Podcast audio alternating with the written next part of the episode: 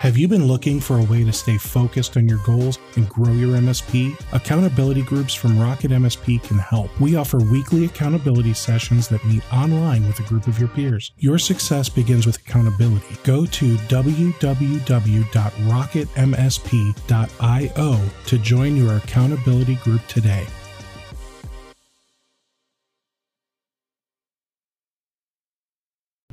If you haven't heard about Anchor, it's the easiest way to make a podcast. Plus, it's free. There are creation tools that allow you to record and edit your podcast right from your phone or computer. Anchor will distribute your podcast for you so it can be heard on Spotify, Apple Podcasts, and many more. You can make money from your podcast with no minimum listenership. It's literally everything you need to make a podcast all in one place. Download the free Anchor app or go to anchor.fm to get started. All right, guys, we are live on YouTube. Oh, scary. I know, right? So, welcome everyone to another installment of MSP webinars. Today, we're going to talk about a fun topic, one one that never gets old. Uh, and I'm hearing myself because I forgot to close the YouTube tab because I'm a genius. Uh, so, so this is a topic that never gets old, right? Ernest, what uh, what PSA are you using? Uh, Kaseya. Uh, David, what PSA are you using? You're you're muted or something. ConnectWise. All right, Matt.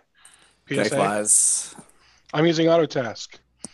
Why aren't we all just using the same one? I mean, the, there's got to be just a magical reason that like one should just be the winner, right?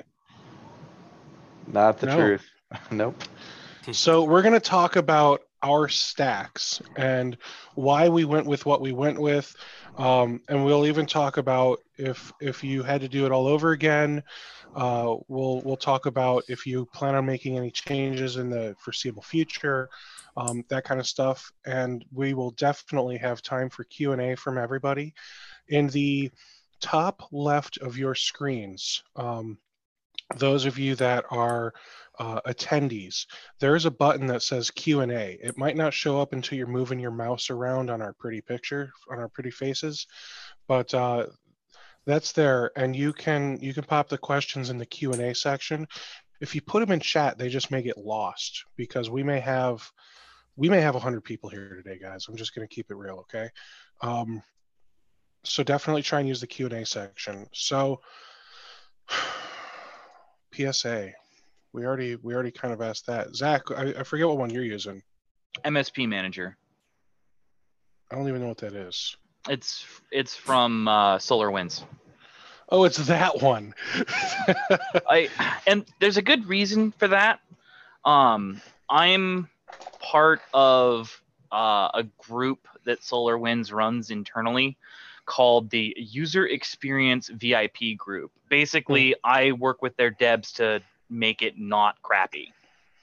now, You're is special. that the one that used to be the the solar wind? Um, what what, is the, what the hell were they? The GFI Max Dog Solar?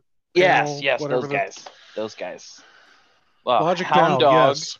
GFI Max, uh, or sorry, Hound Dog, GFI Max, uh, Logic Now, then Solar Winds. That is the the correct progression. And I lived through all of that.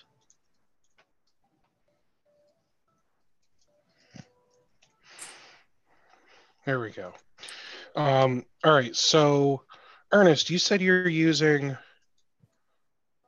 you're Uh, using Kaseya Kaseya. And Kaseya, yeah, both both a full Kaseya stack at this point.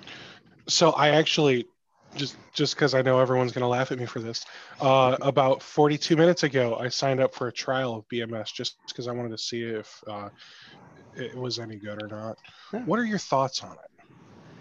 Uh, I'm, I mean, I'm really enjoying it. Uh, we don't use it for any billing or finance. Uh, we just use it as a straight ticket system uh, in CRM, and as ticketing and CRM, it works fantastic. It does. It's it's a. I, I wish they would do a true mobile app for it. Is the one concern I would have with it, but otherwise, it has pretty much everything else that we need. So I, I gotta ask the silly question. Mhm. If you're literally just using it as as um, well, I guess it's not too expensive at 25 a user, but if you're just using it as a ticketing system, why not just use Zendesk? Uh, that's a great question. And the reason is because as partners of the 20, it's part of the requirements. Uh, so that's that's why we're using it. It's it's part of what uh, comes with the 20. I thought ConnectWise was part of the 20. Mm-mm.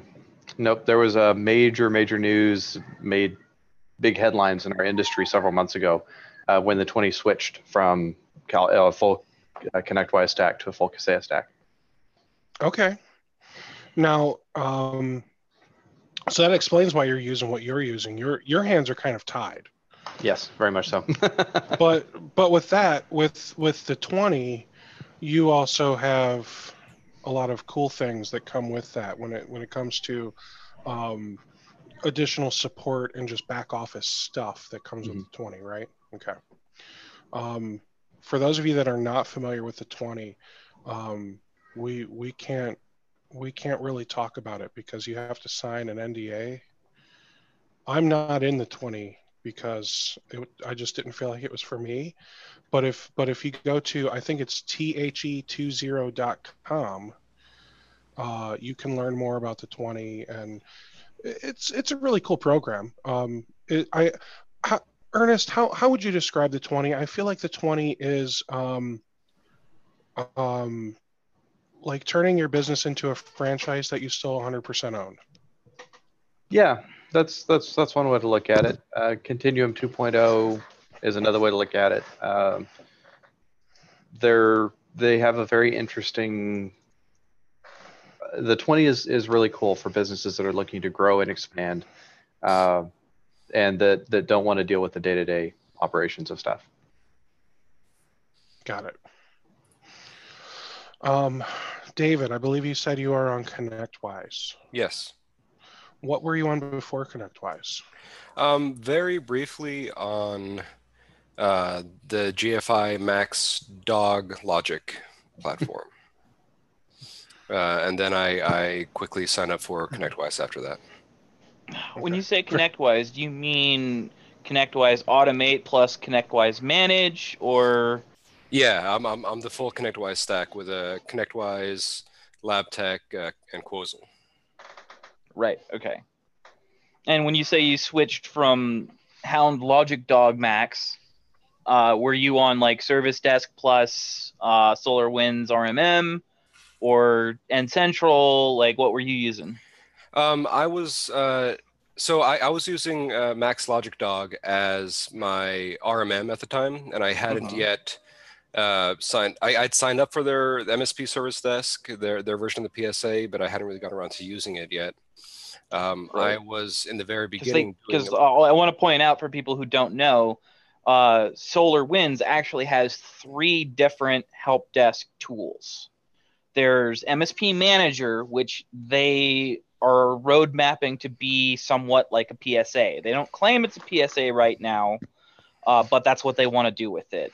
Mhm. Service Desk is a SaaS based help desk, ticketing only. It integrates with the RMM. And then there's a third that's an actual on prem solution, which nobody ever uses. It's geared towards internal IT and that sort of stuff.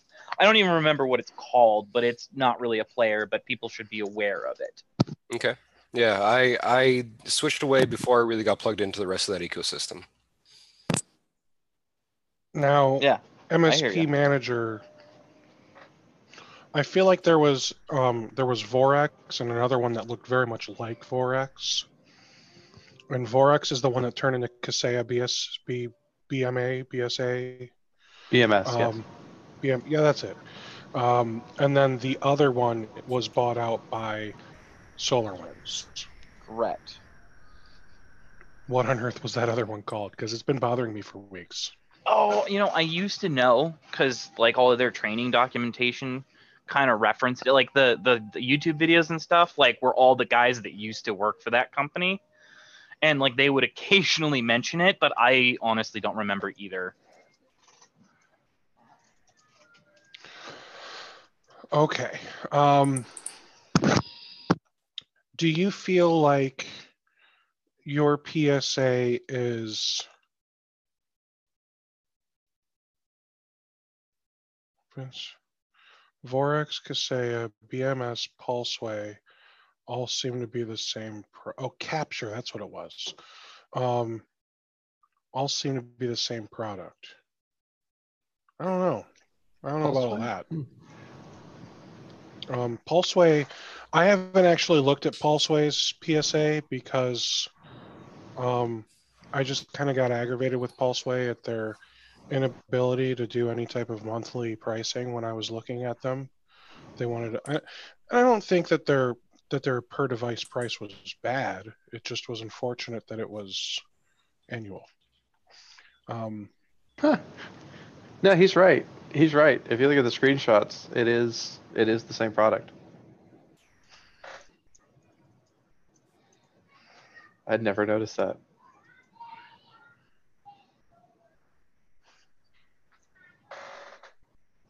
It's a rebranded Kaseya BMS.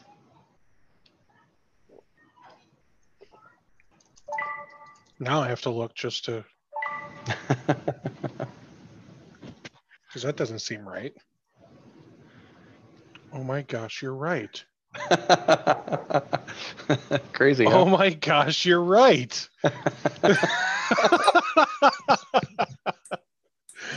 oh boy. Well, that's fun. Um so so let's So what see, you're uh, saying is you get Kaseya BMS without all the integration? Probably. So um so so let's let's let's finish up the PSA portion of our stack by saying what one thing do you absolutely love about your PSA, Matt? So we had a weird, weird situation. So I started the business about two years ago. So we're fairly new. Um, I started out with the ConnectWise automate and manage stack, and then I figured it was just me. So I was like, yeah, ConnectWise is a little too big for me. It kept lab tech. I mean, you have to have that. But um, so with ConnectWise, we got rid of it. We went to a couple free CRMs. It turned out to be an absolute nightmare. So we just got it back. I'd say two, three weeks ago, finally. Um, I'm just integrating Desk Director. I know you hate it, or somebody hates it. I forget who it was, but uh, so integrating that, yeah. So integrating that now. Um, no, just just that it integrates with you know because we use IT Glue and a lot of other stuff, and you know, uh, Replibit and a lot of other things that it just send tickets to. It's great, and plus the dynamic forms with uh, Desk Director is awesome. Now, I just want to clarify. Um, I didn't like Desk Director because it has the technician side of the software as well. And uh, it didn't seem to work very well for me with the Autotask integration. Now, this was also sometime uh, at the beginning of 2017 or maybe even the end of 2016 when I tried it out. So it's been a while. They might have fixed it since. But I was I was having to reach out to support every single day to get them to like close out tickets on the back end that have already been closed and completed in Autotask. It's still a little sketchy. Um, I just got the Windows um, native app, and it comes with like un- it's unpublished. So uh, Windows picks it up as like, uh, do you really want to install this? This is um, you know, no cert on this. So there's Lo- definitely a- yeah, it's it's awesome. So definitely some some ways to go on it. Uh, Ernest, what one thing do you love about Kaseya BMS? Workflow rules. Uh, workflow flow rules allow you to set up uh, triggers for just about anything that a ticket can do, any changes that can be made to a ticket, and allows you to set up um, automations in terms of emails that go out, or changing statuses, or assigning it to somebody, or SLAs, or anything else you could imagine on a ticket. Uh, allows you to update uh, that information on the ticket. So the workflows are very powerful. Excellent. Uh, David, what's your favorite thing about ConnectWise? I'd say my favorite thing is probably also my least favorite thing about ConnectWise, which is that it does everything for your business. It's great because you can do everything for your business in it. You you handle projects and ticketing and billing and invoicing and payments and the customer portal. It does everything, but also if you want to do everything with it, you got to do everything with it. it. You really have to invest a whole lot into it to make it really sing for you. That is very true. Uh, Zach, what's your favorite thing about SolarWinds MSP Manager? I right now, I mean, just like out of the box, it doesn't take a lot to just hit the ground running. And I'm, you know, I'm saying that from like a potential perspective of like somebody just starting out, right? I mean, it doesn't do a whole lot, but that's, uh, uh, you know, of the more advanced things that you guys are talking about, the workflow rules and things like that. But those are actually kind of the things I'm working on with Solar Winds to get it doing that better. Um, and that's one of the big reasons I'm in it is they they asked me to. They asked me to do this, and I stepped away from ConnectWise actually to do this, and uh, it puts it puts me in an odd position because I'm I'm using something that's probably not the best tool for me, but like I'm working towards making it better, if that makes sense. Absolutely. So, you know, like it, it is great being you know directly tied in with the devs and the product managers because like when um, i was in the six month beta for their rmm integration to msp manager because uh, this thing's been tied in with n central for a couple of years now. Uh, but like in that six months i wrote lots of like i want this i want that and by the end of the beta i had it all so it has ticket queues now. It has basic workflow routing for ticket routing. It has um, skill level routing. Like I can route tickets to uh, techs based on their specialties, like who's good at what, which is pretty cool. Um, and you know that's right now is one of the great things that I like about it is like I've got various issue types going into different bins that I watch that um, let me kind of pri- like okay these are the important things.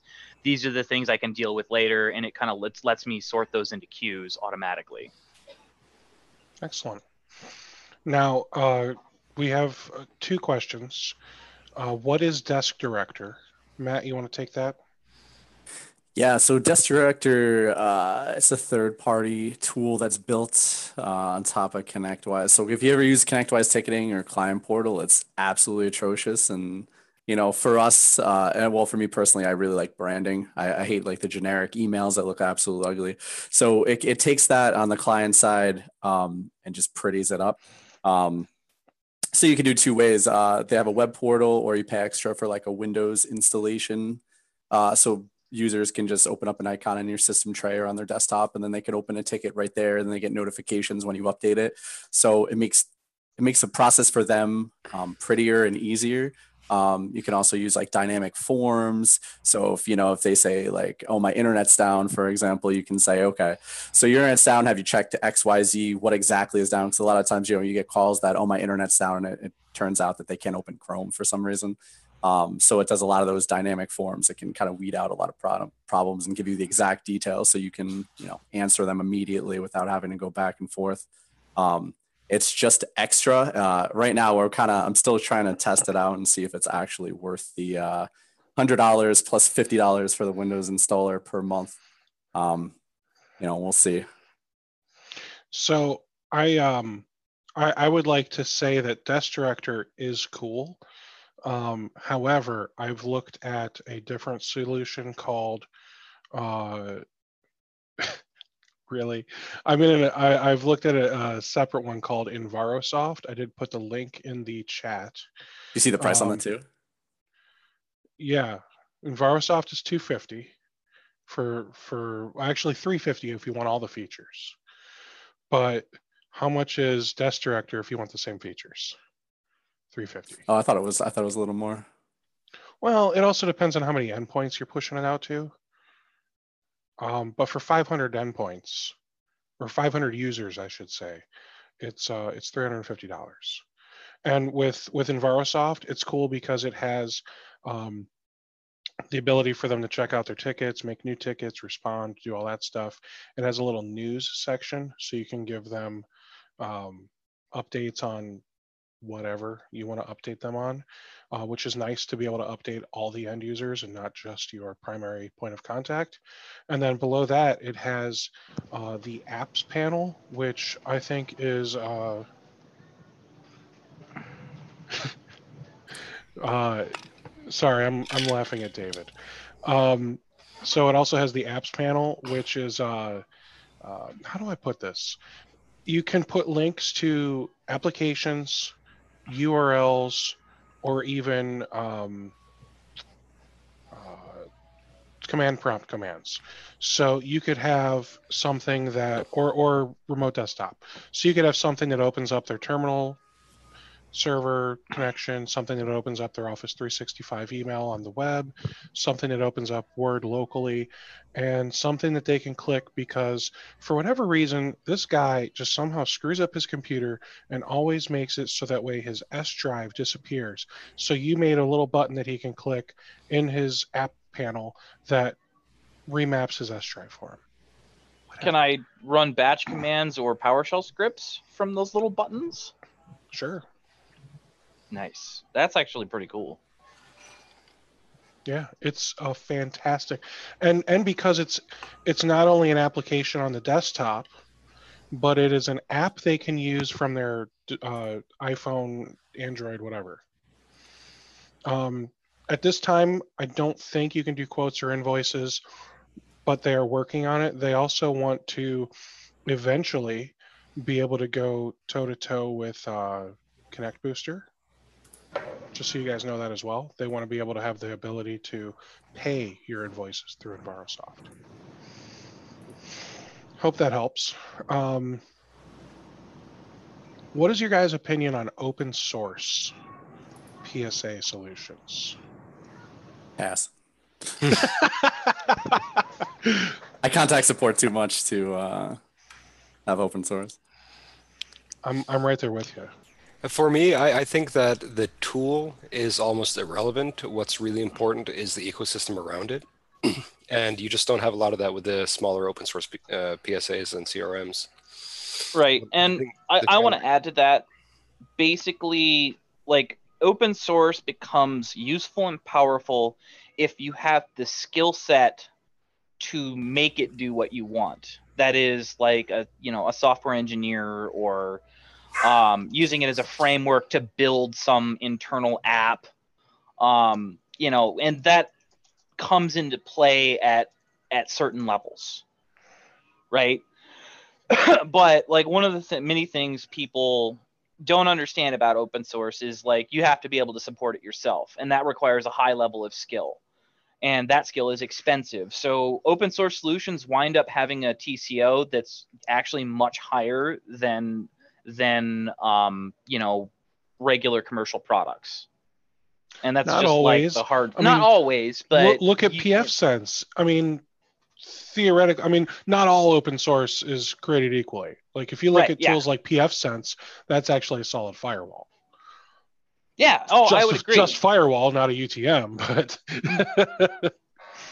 um, right. Well, I- well, I mean, it integrates with Snort, and like if you if you want to run Snort and then get um, a paid uh, signature subscription to tie into it, I mean that's very viable. Um, you know, there's there's there's lots of ways you can kind of skin that cat, and PF Sense is a great example because there's so much inexpensive hardware that you can slap it on out there and get it out there. I mean, one of their big weaknesses is uh, centrally managing a bunch of PF Sense boxes, Hmm. but if you want to go and pay for that capability, you actually can. And then all of a sudden, you're right back into a commercial product. So, like, it's, you know, it's a matter of perspective and scale. And, like, you know, you really, really need to evaluate if it's a good fit. I mean, if you've got like a hot shot, like, uh, software developer who can just like take that code base and make it whatever you want and he's inexpensive? Or you know you're you know he's a business partner or whatever and he's invested in the company? I mean like it becomes viable. I mean we use several open source solutions to various things that are pretty high level. And the, the lack of upfront licensing costs and the fact that we have the skill set on staff to make them do what we want and we can support them like has really added to our flexibility. Like as an example, we use um, Nginx reverse proxies to ban- brand other portals. So Mm. like if we have a vendor portal that we want to present to our customers, we can connect it to an Nginx proxy and a reverse proxy and then like we can actually swap logos, swap text in the portals dynamically as they're being presented to the customers. So if we, you know, because we like to, you know, we don't like to reveal our vendors to our clients. Like we want them to feel that like, you know, our name is tied to all of the products they're using. And so we actually that's one of the things we do.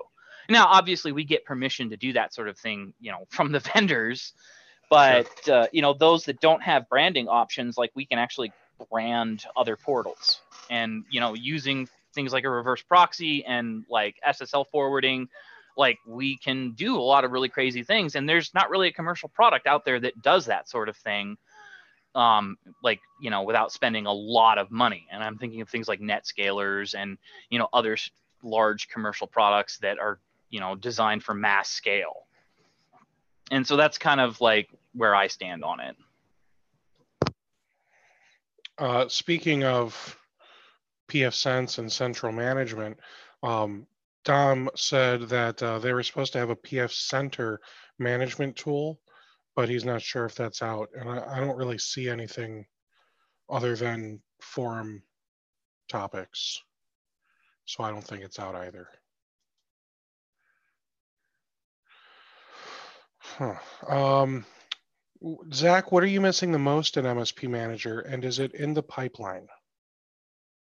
Um, right now, uh, the the biggest like hot button issue I have is the QuickBooks Online integration.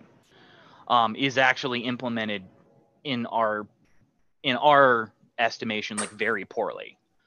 Um, and so like I raised holy hell about that because it caught like my my my my accounting department just like nearly rioted. Oh, well, that's bad. Right. Yeah. Um, for those of you who don't know, the way they integrate with QuickBooks Online is you go into QuickBooks Online and you create broad services and products. So um, you create service plans and um, billable rates and things like that, and then it uses like like four or five specific um, broad category product, like broadly defined um, products in QuickBooks and then just inserts line items under the as like in the descriptions and then prices. Um, which like if you're if you have any sort of like advanced accounting going on, like that's just unacceptable. Mhm. Like my according to my accountant, like that just drastically screwed up like our accounts receivables reporting. It um, completely messed up like how they're tracking profitability and it was just like this is not going to work. So um, one of the things we're working on um, with the devs is like i'm trying to work with them to get one-to-one mapping in quickbooks online with service items. So you can create like service item a maps to a specific service item a product or service in quickbooks. And so then you map them all at once uh, rather than to like sim- you know these simplified broad categories. Now, the the the ideology behind the way they did that was so if you're just like starting out and you don't want to spend a lot of time getting set up and you need to get out there and make money, like that'll work. And so I, I acknowledge that that was you know a clever idea to get somebody running on the ground, but once a business has matured, like that's Mhm. unacceptable so like you need I'd to make you need to make it an option to do a more advanced integration and they totally agreed and they they they're road mapping like that changes to that right now i'm not sure when in the cycle it's going to come out but but they they I'm- agreed with my assessment I'm sure it'll be sooner than the next auto task update. Um, with that said, let's move on to RMM tools. Um, so, so Dom said, how does Pulseway compare to Atera? I'm looking at the RMM options on the cheaper end. So I just want to say, um, there's so many things that we could say to that. Uh, there are probably some mean things that we could say to that. Um, I put in the chat a link to the RMM comparison spreadsheet that I, I started. Gosh, how long ago did I start that, guys? A year ago? More? I don't know, whatever. Um, it has uh, taken like a mind of its own because uh, everyone is able to contribute to it as long as you request permission to edit the thing. But you'll be able to see a, a true comparison between all of the different RMM tools, including um, Atera, Pulseway, and even the free one, Comodo, which, okay. So, uh, so uh, Matt, what what RMM tool are you using? Uh, LabTech, Okay. Automate, whatever. And Ernest, we know you're on Kaseya. You love it. It's all right. Um, it, it does what it needs to do. Do you do you miss Continuum? I do. Oh man. Uh, David Uh, I use LabTech as well. And Zach, you are GF well SolarWinds. Yeah, Solar Dog wins. now. Solar Solar Solar Dog Max wins. Um, I RMM. am I am on Autotask Endpoint Manager. Um, I gotta say I've I've actually been starting to have some struggles with Autotask Endpoint Manager. So you guys, uh, for those of you that are in the Discord group, you probably have seen me say something along the lines of, "I think I'm going to be switching to Kaseya soon." So I just want to say full disclosure. Uh, I, I think I still have eight months left or so on my contract. So I'm still eight months out from being able to make any changes without costing myself a ton of money. However, Did you when make that you time, sign a, a five-year plan? uh, 22 years. 22 years. Okay, good. No, it's it's it was a it was a two year. Um, uh, so 24 month agreement with Autotask. The the big problems that I'm having right now with with Autotask Endpoint Manager all revolve around automation, and um, even more specifically, they revolve around the um, uh, user defined fields and variables. So I've got I've got variables like we're, we're just gonna we're just gonna pick one thing right now, uh, Cisco Umbrella.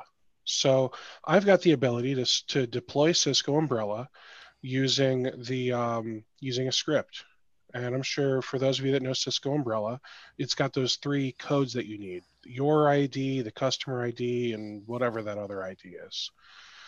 So the script, you got to punch all three of those IDs in. So what I did was I made three variables for each customer with those three IDs.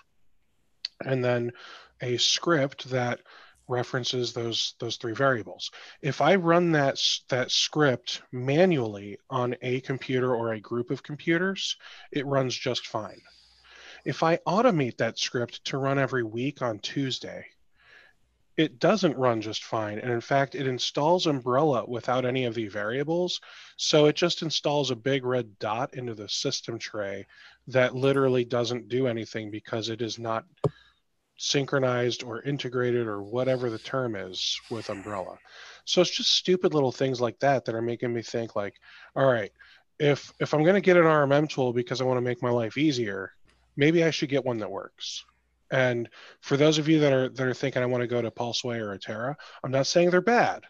They're great to start out with, but once you start saying, you know, I want to start scripting things, and I'm gonna I'm gonna start using variables and all this other stuff that you might not even know how to do, you're gonna figure it out eventually, and you might get frustrated using um, using the one that you choose if you go with one that's more affordable. Um, Brandon, I'll have to have you show me because the the way I did it, it did not work. So, but it's also because I try to do it completely automated without me having to. I'll I'll show you later. Don't they give you Um, scripts? I remember when I signed up for for uh, Umbrella, they gave me a laptop lab tech script that you just kind of put in, installs all its stuff, and you're good to go. Yes, so they they do give you scripts, but you got to remember each each customer in Umbrella has its own unique IDs. Oh, okay. Yeah, So so because in LabTech they put something under the client location. So under the client location, you put those three IDs, is, and then it references that automatically, depending And on what and client. in LabTech it actually works. LabTech, it actually. works. um, very nice. And and what I think I was doing, Brandon, was I think I made. I don't know if the right terms anymore. It, it was like the custom search, and I think I just told it to search and and run it on the installer. Run the installer based on what computers are in that search. I don't remember. Um, what thing do you hate the most about LabTech, Matt? Go. Uh, user the interface, and even though I still use the 10.5, you know, you, you hold Shift and you double click somebody, and it brings up the old interface. I still use that because I think the new 11 interface is absolutely atrocious with the tiles. David, what do you hate the most about LabTech? Um, I'd say, I'd say the, the interface. It's uh, they're they're moving in an interesting direction. They just haven't fleshed it all out all out yet. So when they get ready, it's going to be five steps ahead and maybe only one or two steps back. But they haven't taken the, the steps ahead yet. So we've only taken steps back. Uh, Ernest, Kaseya, I know you're new to it. So what's your biggest frustration right now with, with moving from Continuum to Kaseya? Uh, the- they still have some components that depend on Flash, which doesn't work in Chrome. Uh, so that's probably the biggest issue that I've got right now, especially on the scripting side. Uh, otherwise, everything else on it is functional. Uh, they they could really do with kind of a UI redesign and, and relayout, which I think is coming down the road here pretty quick. But uh, it is a very, very, very powerful system. It's not a solution I would recommend to a startup MSP or to an MSP that uh, even a mature MSP that doesn't have the on-site staff and resources to be able to really dedicate a lot of time to it. Uh, it is a very, very powerful platform, though. Uh, think of it as the the SharePoint, if you will, um, of of P- of RMM tools. Uh, it's a platform that you can build your own stack and build your your automation and solutions on top of. I never thought about it like that. Hmm. Zach, GFI Solar Winds dog. What what's your what's your biggest frustration? What do you hate the most about their RMM tool? Um, up until recently, like you couldn't filter anything. Like my entire process centered around like looking for red and then drilling in and finding it. It's like you can't get specific notifications of like outages. I mean, they've they've applied they've created like a filtering system now where you can create custom views that show Oh. you only workstations that uh you know had backups fail. Uh, or only workstations that need patches deployed, or only workstations that need a reboot. And you know, you can go and create these custom views and and then apply them, and you know, you can view their stuff. Um, as far as the RMM, uh, I hate that it can't monitor or manage network devices easily. In like, yes, you can set up SNMP on server agents to like pull for certain things and then alert off of that, but it's really hard to set up. And that is actually changing in the future. There, there's some things coming that will be kind of neat. I can't say much more than that. It's because if he told us, he'd have to kill us. I think. Mm, no, it's it's just not. It's it's just not going to be for a while, and it hasn't officially been announced. Fair enough. um, what about protection? And and this could be antivirus, anti-malware, advanced detection.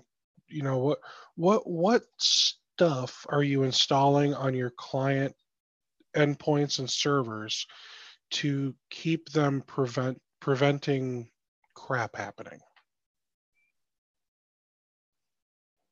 Matt. Uh, we use WebRoot, uh, Malwarebytes, and Malwarebytes comes with their regular Malwarebytes, anti-exploit, and anti-ransomware. That uh, through LabTech you really can't control. Yeah, I have anti-ransomware installed, and I don't even know really know what it does, but hey, I got it. Um, as It far as prevents that. ransomware. Duh. supposedly i have no logs no nothing it's just kind of there um and then also we use uh cisco meraki firewalls with advanced security license for the utm So I use uh, Cisco Umbrella, Meraki firewalls, um, and I use WebRoot, and I really like WebRoot a lot.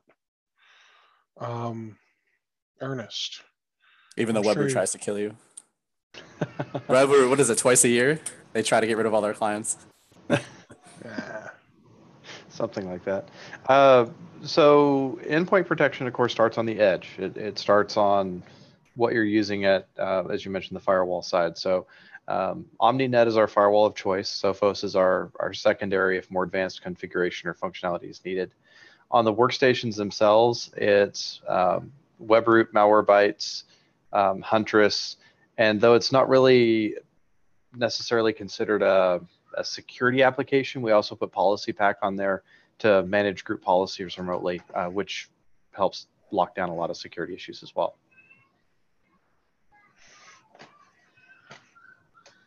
David. Uh, I run mostly the same stack as Matt. Uh, WebRoot antivirus, Malwarebytes, um, OpenDNS, and uh, Sophos UTMs. Zach. So I'm running uh, Bitdefender through SolarWinds. Um, I'm doing patching, obviously, through Sol- SolarWinds as well, because I feel that patching is a part of protection. Um, I'm also using the SolarWinds Web Protection Agent, which is functionally similar to Cisco Umbrella. Um, I'm also running Intercept X as an anti-ransomware, anti-exploit, anti-persistence layer. Um, we run some Sophos UTMs, uh, some like snort boxes with custom signatures, you know, for like uh, spanning taps and stuff like that. Um, I and that's about it usually on the UTM side. Um, I'm working on more than that. Um, we're just rolling out uh, SolarWinds Risk Intelligence to kind of like monitor the actual risk and vulnerabilities of all the workstations to find gaps, which has like helped a lot because uh, they actually do a really nice like PCI based evaluation of configuration and vulnerabilities, um, as well as an external port scan uh, for each workstation and the edge, which is kind of nice. Um, I am also building a managed SOC service uh, with incident response type services as well, which there's still a lot of detail to be figured out there, but uh, it's you're something going to I'm give that to on. everyone here for free, right? No, no, Just us. Just the panelists? yeah, just the panelists. All right, all right. Um, so so who who here's using Sophos again? Is it just Zach? Okay, so um, hardware firewalls. Uh, XG or SG? XG. XG. XG. And do you have them integrated into your RMM tools as well? Uh, not yet for me. Uh, I'm working on that. Yeah, it, it creates tickets. It pops emails in there and creates tickets, but not like a direct integration. No. Um, WebRoot. I'm a WebRoot guy. Matt, I think David.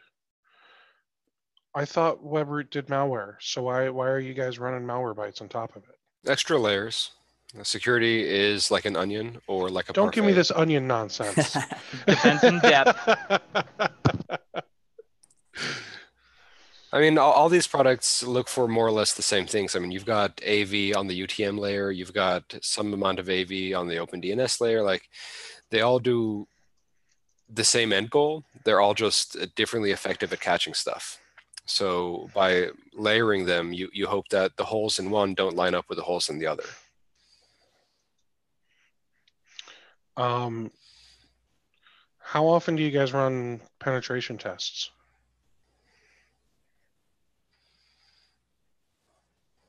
Don't all speak up at once. Uh, you guys... not a service I offer currently. Yeah, it's something we're looking into, but haven't found a good solution for that yet. Right. Yeah. I mean, when you say penetration test, that that can mean a lot of things, and some of them very, very, very expensive. Some of them utterly pointless. So, like, that's a really hard question to answer. I like that. I like that a lot, actually. Um, I mean, you could almost do an, a, a panel just on that. Uh, okay, so I know there are only a few of us here as panelists. Um, feel free to say something in chat if you are using Carver or Cylance as your AV security, whatever it is. Um, because someone just asked if if anyone is. I'm not. Any of you guys using Carver or Cylance? I didn't think so. Uh, uses Carver on the higher end of package. Um, how do you like it, Crecor?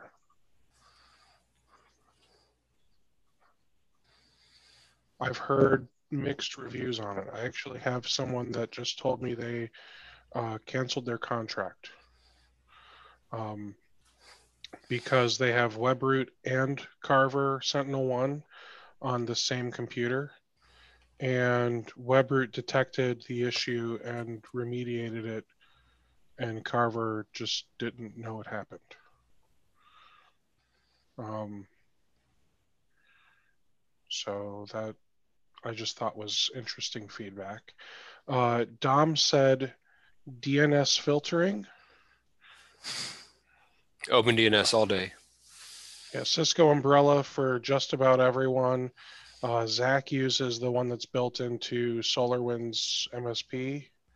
Ernest, do you do DNS filtering? Yeah, that's all done through uh, OmniNet. Okay. App River Web Protection. which I believe is Bit Titan or Net Titan or something like that that AppRiver is using. I don't remember. Uh, Tyler asked about WebRoot DNS filtering. I believe that's actually what uh, SolarWinds uses, or at least it's what they did use. They did at one point, but they've actually developed something in house now that is a, a little fancy um, because in it's not just looking at DNS, it's actually examining every packet as it goes out the NIC. Now, um, has anyone checked out the new WebRoot DNS filtering? Like, I guess it's brand spanking new.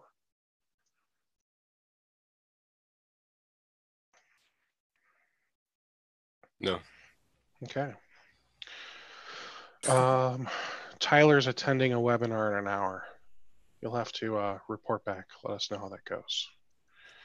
Um, someone's possibly switching from WebRoot to Sophos. Do any of you guys have any experience or advice?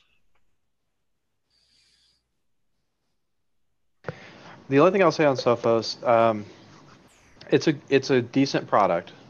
Uh, I wouldn't say it's phenomenal, but it's a decent product. I feel a bud coming. The challenge I have with Sophos, and, and I love Sophos, I love their products. Uh, if you're using the UTM functionality to also do antivirus scans, you're doing the same scanning at the edge and on the endpoint. You're scanning the same file the same way using the same definitions. Uh, which isn't going to catch something. If it slips through one, it's going to slip through both. Hmm. So that would be my only my only concern or consideration there. Uh, Intercept X is a phenomenal product. The only reason that we haven't deployed it is just due to its heavy resource usage. It, it tends to slow down a workstation from our testing, and that may have changed. I mean, that was that was six to eight months ago. Uh, but Intercept X is a is a phenomenal product and and does a really good job. Mm, I will definitely agree. I mean, like, what makes Sophos as an entire stack, the UTM plus the endpoint plus Intercept X plus Sandstorm plus da da da da da da da, um, is the fact that Intercept X is there. I mean, that was the key component that made it really useful. And the thing that would push Sophos in my mind up a little bit with Intercept X is the fact that what Intercept X is finding um, can be synchronized with the UTM and with the endpoints, and so they become aware of what Intercept X is discovering and mitigating. And you know, the the one of the great ones that I saw was when a machine is compromised and Intercept X is like declares you know quarantine the machine gets locked down automatically. Um, it's disconnected from the network um, it's um, you know isolated from everything it just locks the locks the box box down to prevent spread and this is this is awesome for situations like um, uh, WannaCry or you know um, uh, crypto locker where like anything that grope gets onto a machine and then starts groping for network shares to encrypt or whatever, like it locks that down instantly. I just feel like you should never use the word groping in a webinar. Can I, can I just say that? um,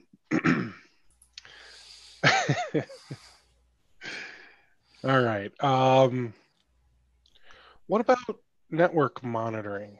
Um, I feel like with with how complex things are getting these days, you know, just having your RMM tool isn't enough. Is anyone here using like a CenterSys or Auvik? I Uh, use CentreSys. CentreSys. Yeah. Yeah. We're we're exploring Auvik. Okay. Matt, Uh, I used Auvik for a little while too, and Auvik, uh, it, it just out of the box had too many challenges. I had to reach out to support on every single device we were trying to monitor, and they were like, "Oh yeah, we know that was working last week, and then we broke it, and then two weeks later, oh, it's working again." Uh, it's just too much hassle. Interface is beautiful. Functionality, once things do work, is phenomenal. Um, but we found similar functionality with CenterSys and being able to directly reach out to the developers uh, and and have them work on some stuff for us has been fantastic. Right. Yeah, like I feel like Auvik suffers from what I call lab tech itis. Um, like it's awesome, but you got to make it awesome. nice. Matt, are you using anything like that? Uh, PRTG. Okay. So now is PRTG one of those open source ones? No, no, no. It's uh, a company out in Germany uh, owns it. It's one of those we were just talking about Discord. It's one of those things where it's uh, you get 100 sensors for free, but then it's pretty steep. 500 sensors, like $1,600, but it's a perpetual forever license. Oh, Um, okay. It's it's one of those pure, straight up SNMP out of the box. It works. You can set up your monitors. You know, I mean, the user interface is they have an iPhone app, so you can check out you know bandwidth on client X's firewall at any time. Uh, you know, has a, desktop uh, web interface. I mean, for me, it's one of those set it and forget it type deals. I mean, the thing, it's great, and I mean, I know the and uh, somebody was saying that it's a very steep uh, price to go from 100 sensors for free to $1,600 for 500. But I've I've used PRTG in enterprise uh, deployments where we've had I think we're around five ten thousand sensors, and I mean the thing still worked absolutely perfectly. PRTG is a phenomenal product, um, and and we use that for uh, an ISP that we we're doing some work for. Uh, it is it's a really neat product. It does a very good job as well. Uh, it just requires a lot of manual massaging and, and forethought and planning as to how you want to set up uh, the alerts and the monitoring on it. I do like a good massage. Right, and kind of a this is a great like callback to the open source. Like in all the large, big, mega enterprises that I've worked in, they use Nagios, which is open source, and they actually had you know a couple of devs that like that's what they did is they lived and breathed Nagios, and they can make it do anything we wanted. Yeah, that's another one of those things too, though, because you have that, and then I use uh, OpenNMS too. But it's one of those you you need a dedicated resource to manage it. If you're smaller and you can't dedicate a resource to it, it's one of those things where it gets too complicated too fast. You don't have time to do it the right way. So Right, exactly. it really depends on how big you are and your when you're- when you're monitoring 500 sites and 250,000 various endpoints, like it's easy to justify a couple of FTEs to take care of that. Yeah. So, uh, some other people in the chat mentioned Zabbix. Uh, have, have any of you guys used it or have any thoughts on it? I've seen it used to very great effect, um, but uh, it's it's much like Nagios. The people who were using it like had uh, they had people dedicated to maintaining it and making it awesome. Excellent. And Logic Monitor. Someone's big fan of that, but it can get fairly pricey. Anyone ever use any Logic Monitor? And Zabbix Zabbix is way user, easier to use than Nagios. Like I will admit that fully and completely. SolarWinds NPM.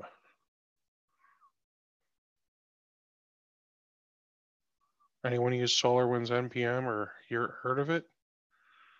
I'm very familiar with it.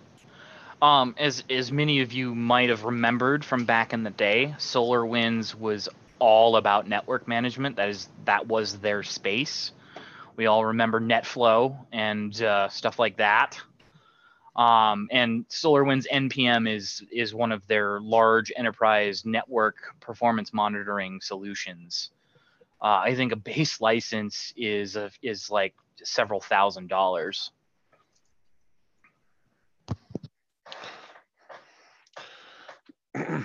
okay, so um, just looking through these questions, uh, Ed asked, which flavor of malware Malwarebytes are you using? I would manage. I would. I would imagine none of you guys are using the home version. Business versions are endpoint protection, incident response, and endpoint security. I also thought there was an MSP version offered that was a different version than the above. I could be uh, uh, wrong or outdated on that. No, he's right. Yeah, there's an MSP version. Uh, right now, uh, Malwarebytes has version, I think, 1.8, uh, they're calling it, of their business software Yeah. available for MSPs, and that's what I buy through LabTech. Uh, but they have released version 3 of their business platform. It's just not available on the MSP licensing yet. So and wait, version 3 is what integrates uh, their, their, if you remember, their home version is now anti-malware and antivirus. Uh, Malwarebytes endpoint security is the business version of that that integrates the antivirus in the product as well. So you're on 1.8, Mhm. and they've released 3.0. Yeah, they, they skipped a number. Oh, so it's like Windows 9. Sure. Okay, that's cool. Uh, Sonic Wall. Anyone here using Sonic Wall or have used Sonic Wall? I've used them, not anymore. Um, do you have any experience with GMS? It sucks. Like I had a Sonic Wall, like my old Sonic Wall rep was like, "Yeah, don't use GMS, but build your own monitoring solution." Like literally, that's what I was told. Okay, then. Tell us how you really feel. Um, yes, that is why everyone is pairing their malware bytes with a standalone AV, Ed, because there is not AV within the malware bytes, and because security is like an apple. Wait, that's not right. Security is like an onion. So are ogres. um, UTM. Uh, I think we've got OmniNet. The uh, what's that company called again? Ernest. Which one? OmniNet? Yeah. They're called OmniNet. They changed their company name. yeah, it They used to be my digital shield. Yeah, they rebranded. They're OmniNet now. Oh. But if I go to omninet.com, it takes me to a real estate and venture capital website. OmniNet.io. Yeah, because that's a good idea. That's like having a, a website with dot solutions or something. Like nobody's gonna remember hmm. that. Hey. Shots fired. Um, no, that's cool. Okay, Omninet.io. So, did anything change uh, with the name change? Uh, nothing really changed with the name change. Uh, they have added a lot of functionality and features, though. Um, you now have VLAN tagging, which is new. Uh, they're continuing to improve the product on a very rapid basis. All right, and then I know we've got some Meraki guys in here, Awesome. and then uh, any any other UTM's in here? Sophos from one of the people. I use Sophos over a couple of clients. Okay. Uh, does anyone have any thoughts on Untangle? Uh, I ripped it out of a client's office once. That's about it. Same here. Like I've never been impressed. Um, and I I think uh, when Errol said good, he was asking if the Sophos is good. It's all right. I, I I haven't spent as much time with it as I as I should have. I use it for uh, only two clients right now. Um, I, I want to get more in depth with it. Okay. And um, has anyone switched from Meraki? I'm so close, dude. has anybody? So before before that, has anybody used uh, the Meraki's new uh, was it Threat Grid? They make you pay extra money for whatever that service is. They came out with it about a month ago. no. I never heard I need a demo of it. Yeah, but I've been I've been so disenfranchised with. I tried the Meraki phones. That was uh, the worst thing ever. I'm The, sorry. wi- the Wi-Fi devices are. T- I mean, why, why not just buy a, a UniFi AP for 120 bucks and call it a day at most offices? And the switches are just like, I mean, justify that to a business that's like 20, 30 people. Good luck. Um, That's why you sell them UniFi. that's I'm, I'm moving. Yeah, I'm using UniFi switches and APs now. That's a whole different discussion though. So so UniFi. Matt, Threat Grid is sandboxing, by the way. Just Uh, just explaining that to you. What are, are you guys using UniFi for your networking equipment?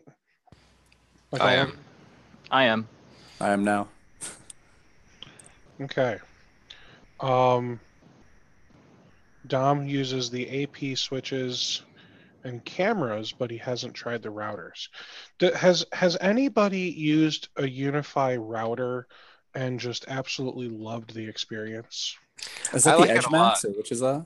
Oh, The yeah, you know the USG. I'm Right, I'm right, yes. using them in a few places, just like to try them out. I mean, the lack of any sort of UTM is disconcerting. Um, but I mean, like it's not hard to throw in a snort appliance and tie in a you know a threat intelligence subscription. Um, but I don't think the hardware can support it. Is the problem? right, yeah, And what about WatchGuard? I tear those out. But yeah, why? same here. They're so great. And red. Yeah, I'm, I'm a big fan of the UniFi uh, USG. I use it for a lot of my smaller clients. Uh, I'm not admittedly 100% bought into that UTM life because for smaller clients, if they don't have servers on site, if they don't have much going on, they only have endpoints. I keep the endpoints protected. Um, and yeah, I'm losing out on a layer, but they also, you know, you don't need intrusion detection if there's nothing to intrude into. They don't have an email server on site. They don't have a web server on site. So I'm not really feeling the burn from not having a full UTM at a small five person office. And so for that, I use the, the UniFi USG and I just love them. WatchGuards are the SBS of firewalls. Hmm. I love it. That is such an apt analogy. that is that is amazing. Um, has how how about uh, So so we're still on the networking. What about Datto for their Wi-Fi and switches and that really awesome router they have? I'm eyeing the Datto DNA appliance uh, just for the LTE. Um, I'm not I'm not totally sold on it, but it's interesting. Yeah. um, Ian said to the UniFi USG response, what do you use for the central management, if anything? Do you have issues with them dropping offline for central management if you ever do use that portion? Which you just use a, a controller, right? Yeah, I, I just have the the UniFi controller in a like a five dollar VPS online. Uh, have a, a dozen sites on it, zero problems. Perfect. Um, cost effective networking just left 15 Datto DNAs for Sophos. Huh. Um, UniFi routers are improving. It'd be nice if Ubiquiti would expose everything prior to release. But as long as you aren't expecting finished products at release, they're not too disappointing. Yeah, UniFi is a kind of a Ouch. perpetual beta. That's so true. Scathing. All right, now now sticking with Datto, uh, in the sense that let's talk about backups. So backups we're gonna we're gonna have to talk like two different routes. Okay, so first I feel like we should talk. I don't even know how we could how, should, how we should split this. Should we split this servers versus workstations, file folder versus image? companies that don't have servers versus companies that do? I mean, how how do you guys determine how you back things up? Server versus workstation. hmm I I use SolarWinds MSP backup. Like everything gets a, an image.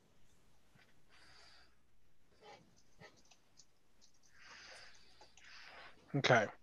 Um, David, what are you doing for your client backups? Uh, I use uh, Veeam to back up servers, and and companies that have servers, I put a BDR on site, uh, back back up to that, and then I use Cloud Connect to send that off site somewhere else. Um, I try not to add backup endpoints because I, I like to think of the desktops as being disposable and replaceable. So How do they It- feel about that? Mostly okay because you know I, I load them up with a standard image office uh, windows you know whatever they need and then the rmm pushes out their their custom line of business stuff if needed uh, I, I like i like the idea of treating the computers as cattle and not pets um, livestock you know Amen, the- brother. Mhm That's good. I like that. uh, because you know you you you get this this one PC that has the the so lovingly taken care of AOL desktop uh, installation and the weirdo Windows 98 version of some old piece of software. That's just going to cost you hours and hours of labor to try to fix later. Um, so you try to wean them off of that and onto a standardized image that you can, if something goes wrong, just roll it out very quickly. You have their files and folders backed up either on site, you know, with a folder uh, redirection, or just just straight uh, file and folder backup. Um, and you you get them back up and running quickly, leveraging your RMM and other tools. and I have a similar attitude. Like, uh, workstations are cattle. I don't care about them, but I still do an image because you know I don't know what can happen. We like I've been bitten by all kinds of crazy things. Plus, it only costs me seven bucks to do a full backup of a workstation, and by having it enabled on the workstations, it contributes to my total storage pool that I can reallocate towards you know servers and databases and other things that actually matter so it's just built into my price and like it's just kind of a belt and suspenders thing Um, Precor asked what you're using to image desktops, Zach, but I believe the answer is SolarWinds backup, right? yeah like i can build vhds from that vhdxs uh, vmdks Uh, I can boot an ISO and restore that as an image or a snapshot in time or as an archive image. Um, you know, so I turn on like I do a you know a, a build for a client with a standard image, whatever. Uh, then I snapshot that uh, per you know workstation type. You know, if there's varying types, I I do an what SolarWinds calls an archive point and basically it's an image i can build if that's a fixed point in time and i pop the iso to restore in there and restore that point in time and there's my base image Do you No. restore from local device or are you restoring from the cloud? local device we have a NAS. We like the service includes a NAS on site that is a replication target for SolarWinds, Mhm. And it's a two-way sync. So like if the NAS goes down, the backups just continue to push to the cloud. If the cloud is down, they push to the NAS, and the NAS synchronizes when the internet comes back, uh, and vice versa. So it's it's actually pretty great for what it is. Now, what if it's a laptop and it's not on site? Still pushes to the cloud.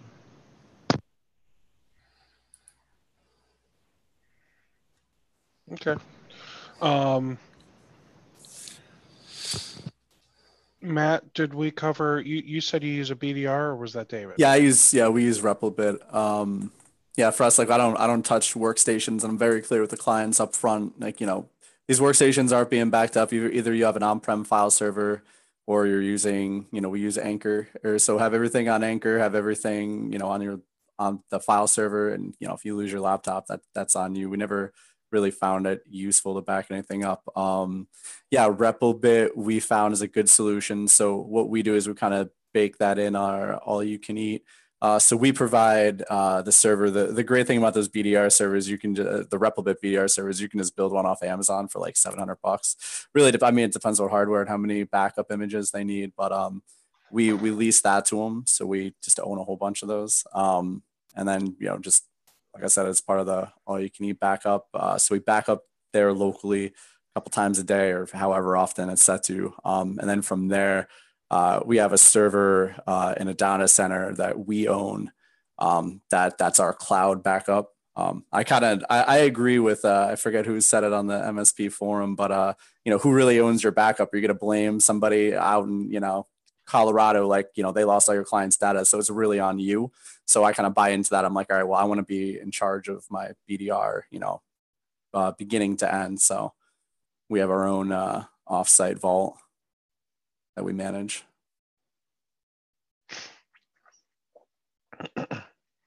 Um,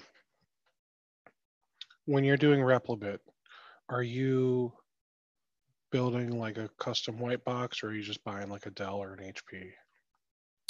Uh, I'll usually buy um, a Lenovo TS TS 140s, I think.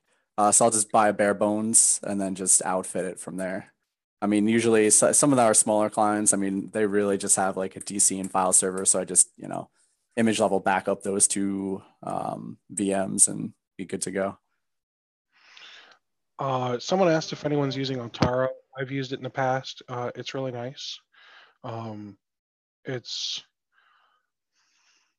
in my opinion, it's a prettier interface than Veeam and seems to be a little more easy to grasp. However, Veeam is probably still more powerful. I think that's a that's a fair comparison, right, David? I use Veeam. I've never used Altaro, but I, I've been very happy with how, how good Veeam has been. Yeah, Veeam is great. I use it for like my large customers that have like significant data centers. Um, all right, so how often are you guys performing images? Daily, hourly? Daily, at a minimum. Yeah, same. Like with with my Datto, I think I was doing it every 20 minutes. Yeah, I do. Uh, I do every. I think every hour for my customers that, that have Veeam servers on site. And for those of you that are gu- that are using a NAS, are you doing open source or are you uh, buying a NAS product? I'm buying NAS products. I see someone mentioned QNAP. I feel like that's what all the cool kids use, right? I use Mhm. sometimes I mention I use Synology, and everyone's like, "Why would you use that?" QNAP sounds like the cool hipster. I think Synologies are better than QNAPs. That's just my experience. Um, here's here's an interesting one. Um,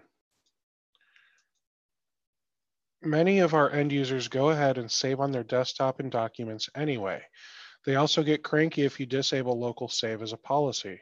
So we redirect the target of workstation's desktop and documents folder right into OneDrive. This prevents data loss in the event of theft or crash. Now, Errol, is that is that to say that those clients don't have servers or a server? Because I would I would think that if that client has a server, you should just be doing uh, folder redirection using group policies so that way it redirects their documents and desktop to the server. Which I uh, I have a document up in the bonus docs at mspwebinars.com showing you the proper way to set up folder redirections. Just throwing it out there. Um, what would you guys do? For, well, I know Matt, you're using Anchor. Yep. So would you redirect desktop and documents to be part of the Anchor folder? Yeah. Is that what You you're either you can either do that or it just creates like a an anchor folder on your desktop that automatically keeps a local copy if you want to, and then it just automatically links to the cloud. So it's just a folder on the user's desktop. I'm like everything you want save permanently, save here. Now, I, I can't remember. Is there a way to, with Anchor, say I want to synchronize my desktop folder? Mm-hmm. Yeah, You they're selective can- sync. Yeah, you c- well, you can do arbitrary folders as backups, and so you can have your one anchor folder that's kind of like your Dropbox folder. Everything in there gets synced up, but then you can also choose arbitrary other folders. And I do this with a couple of clients. I use Anchor as well. Uh, you can do like their My Docs, their desktop, and a few others. I just grab those as backups. And so Anchor is a file sync and share, and also using the same kind of technology, it also does uh, file and folder backup. Um, so I figured out how to do the backup. I guess I was thinking, so I use Datto Drive as well, and I'm I'm kind of testing the two. And there's things I like about Datto Drive and things I like about Anchor. Uh, Anchor, LandSync, Datto Drive, sync all the folders I want. So I've actually, so I've got my laptop and my desktop, and I've got desktop documents, downloads, music, movies, pictures, favorites. All of those are synchronized using Datto Drive between the desktop and laptop. Hmm.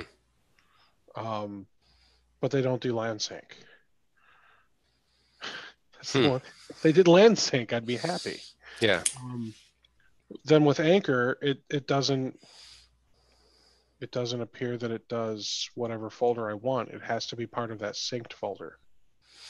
Correct. Yeah. For the for the sync portion, you you put it into uh, the, the Anchor sync folder. Uh, the only arbitrary folder choices are the backup folders, which you can still see them in in the web UI, but it's not uh, it's it's not like the like the sync folders. Got it.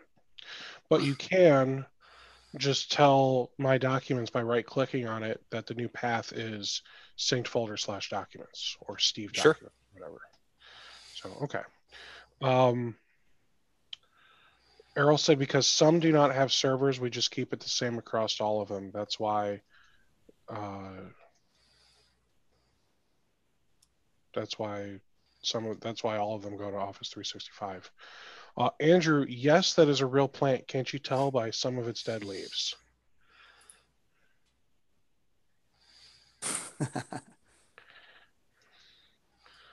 Um, holy questions.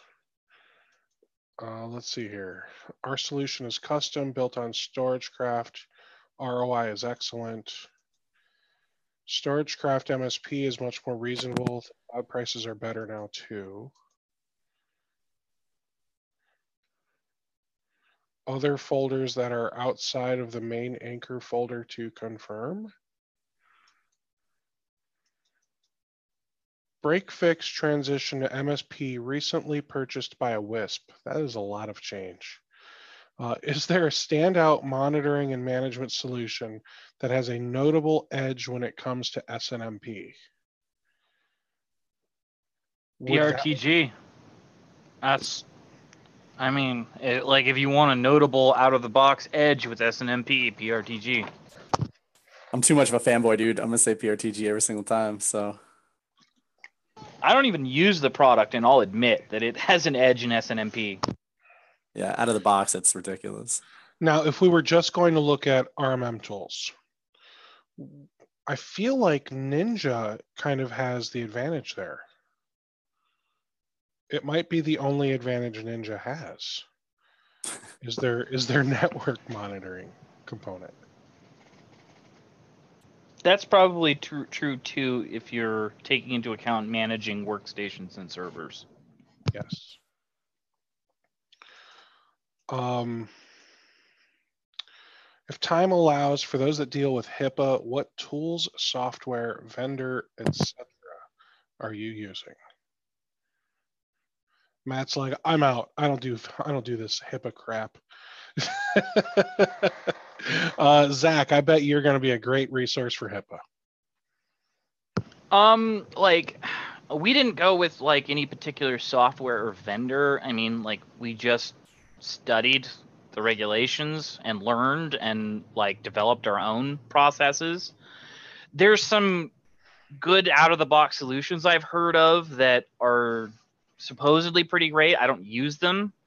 I might when I start onboarding things like, you know, you know, people like account managers and techs and stuff like that where like you know i need like regular training for you know multiple people i mean because like right now like i i have to be hipaa compliant so like i go through all of the same steps and i you know go watch some youtube videos once a year to check the box and say i'm good. Uh but um that's kind of where i'm at. I mean like obviously i'm not the the only person doing this and um i know that there are some good solutions out there. I just don't know what they're at what they are. That's fair. Uh, David, are you a HIPAA guy? I'm not. I I don't want to take that on right now. I've got a lot more on my plate. Uh, John Harry uses Compliancy Group for HIPAA. And Andy said LabTech has SNMP monitoring, and you can have monitors on those things. You do need a device on site to act as the monitoring host. I use SNMP monitoring to tell when ShoreTel equipment is goofy or down. Tyler yeah SolarWinds has a similar thing like you can create snmp checks from a server and Tyler is thinking about avoiding healthcare altogether. If if you're thinking about avoiding it altogether, does that mean you currently are helping someone in healthcare, Tyler? Just curious.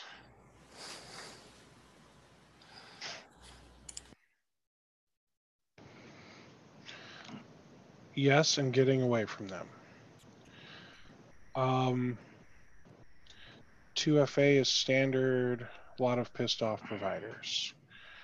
I recommend learning HIPAA compliance yourself if you want to sell to healthcare. These people want to know that you know the process.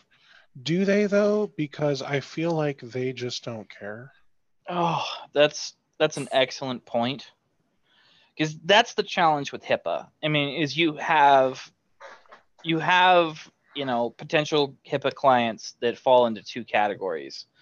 Uh, those that care and are willing to spend money on being okay, and those that just don't give a flying rat's ass at all and just want to do what they want to do.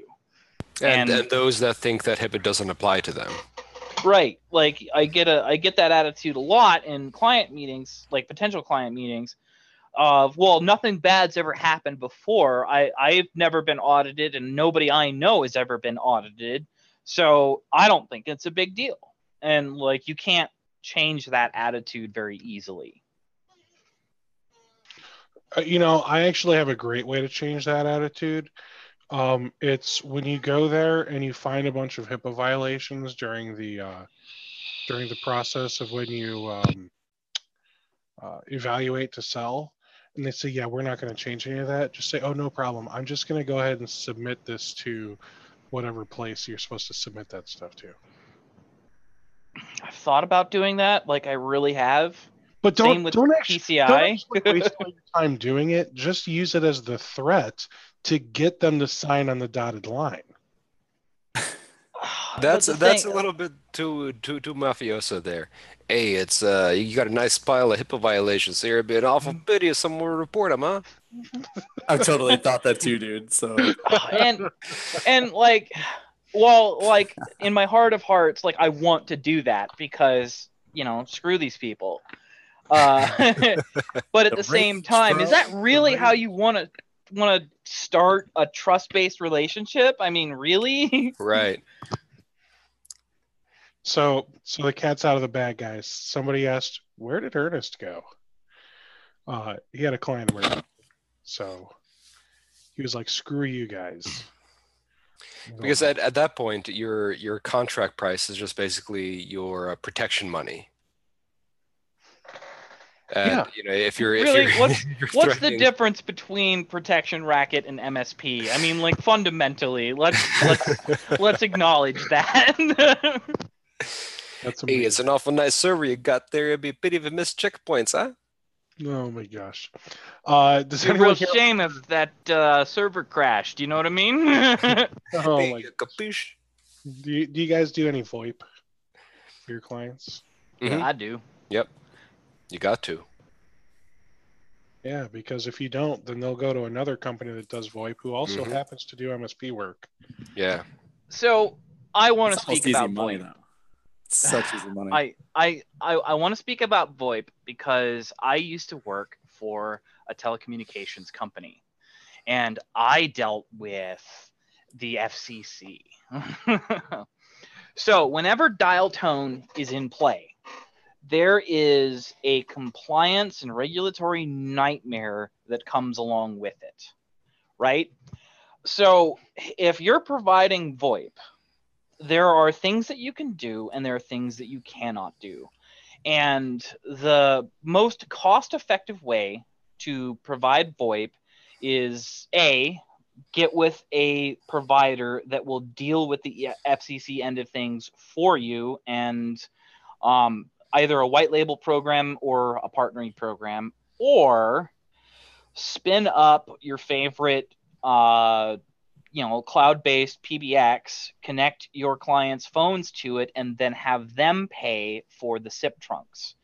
But you can only do this if you are not providing the internet as part of the service. Because as soon as you are become the owner of the dial tone you must file all the fcc forms um, collect all the appropriate taxes and file all of this in the correct way with the FCC every year. And to put that in perspective, um, I helped file the what is it, the FCC form like 433A and C and like a few others. Um, it took the better part of three months to gather that data for 5,000 um, 5,000 dial tones. No thanks. yeah. And to put this like in perspective about how things like fines work, um, there was God, I'd have to look up the name of the telecommunications company, but they were essentially fined a million dollars by the FCC because they didn't format their bills correctly. Ooh. So like this is this is something you need to think about very very carefully. I've seen a lot of MSPs be like I want to do VoIP because everybody's doing VoIP. I'm gonna go buy some 3CX licenses, spin them up in AWS, and connect some SIP trunks that I pay for. And then they just provide phones to their their customers and be like, "All right, I'm a VoIP pro- provider now," and then do nothing uh, uh, about the FCC portion of it when you're providing dial tone. Uh, that is a very, very, very precarious position to be in uh, because if they find out, they will grill you alive. Now, here's here's a an interesting outlook, in my opinion. What if I'm providing them VoIP phones for free? It's not about the phone. It's That's about the the dial tone. It's the, the where the dial tone comes from and who owns that relationship. What if I'm providing the the dial tone for free? You still own that relationship. You you still own the relationship and you have to file the taxes. Like the taxes must be collected for the call, you know, the, the and it's billed per minute, which like right there, that automatically creates crazy complications because like how the hell are you tracking call detail records? Um, you know, most most business PBXs do not do this. They do not have the functions to do it. Uh, because, you know, in a private branch exchange, nobody cares about call detail records. That goes to the SIP provider or the analog or TDM trunks. Like it like it's not on PBXs to keep track of that. So, like to keep track of that kind of stuff, you either need carrier class PBX switches, uh, which there are, you know, there's some software ones out there, um, uh, but they're ridiculously expensive. Like you want to go buy uh, uh, like a physical carrier class switch, a used one will be in the range of a hundred thousand dollars. Um, you know, software based ones, it's less, but still a lot. Um, but you know, it's it's the dial tone and the service being provided. It's fed- federally controlled and regulated. Ah, Uh, so it's it's a gross, gross nightmare. So like the like I said, the two two two ways to get around it are partner with somebody that deals with that for you and provide you know either white label or resell their service. Uh, get it get with a master agent or something like that, uh, or provide quote PBX. You know hosted VoIP or whatever. You know, you provide the PBX, you provide the phones, you provide the connection to the phones, but the SIP trunks that feed dial tone to that PBX must be paid for by the client. Yeah, we just partner with somebody. It's so much easier. They handle they Right. handle so they handle support. I think what is it? Like we get like 15 20% of, of you know whatever the recurring revenue is. It's so much easier, dude. You if they do support, you we just lease we just lease phones. That's all we do. And they do all the service. So easy. Right. Yeah, like Ray is a great guy to talk to about Yeah, this. Ray's awesome. Ray's all I'm right. guessing I'm guessing you're selling Ray's stuff. Yes. I don't know. I don't know what you're talking about, man. Yeah, I don't, yeah, no, no. I've never been in a Discord channel before ever. Never. Zach, Never are you all. in Discord? I think I am now. I joined a Discord that you mentioned. I've been talking to Ernest there, Oh, okay, good. so I, I'm Um, guessing I'm there. Matt, uh, you partner with Ray. Uh, Zach doesn't FCC, ETC fall on trunk providers. Actually, I resell Intermedia. That's an, another easy one to do. Uh, let's see. Here.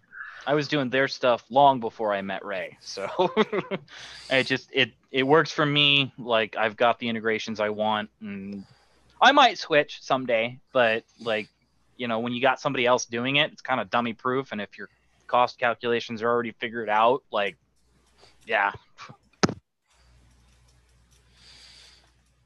Nice. Uh, what what else? Real real quick, Matt. Is there anything else in your stack that you didn't get to mention? Just the names of the tools. Uh no, but real quick, what I what I wanted to say is uh super quick is that um being like you know we started about two three years ago. I spend so much time looking at tools, and you know I was huge in the the subreddit, you know, and reading the Discord all the time, and I'm like.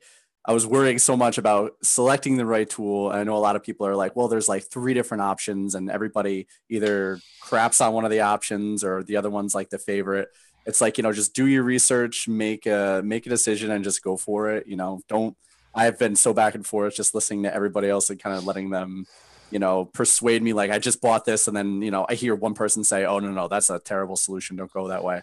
And for me, it was such like an internal conflict that I always have to pick the right thing. So I think it's like you know whatever works for you, just make sure it works for you. Just go with it, no matter what anybody says. You know, unless it's some you know gross exaggeration that they're making. You know, just make something that's right for you and just pick it and go with it.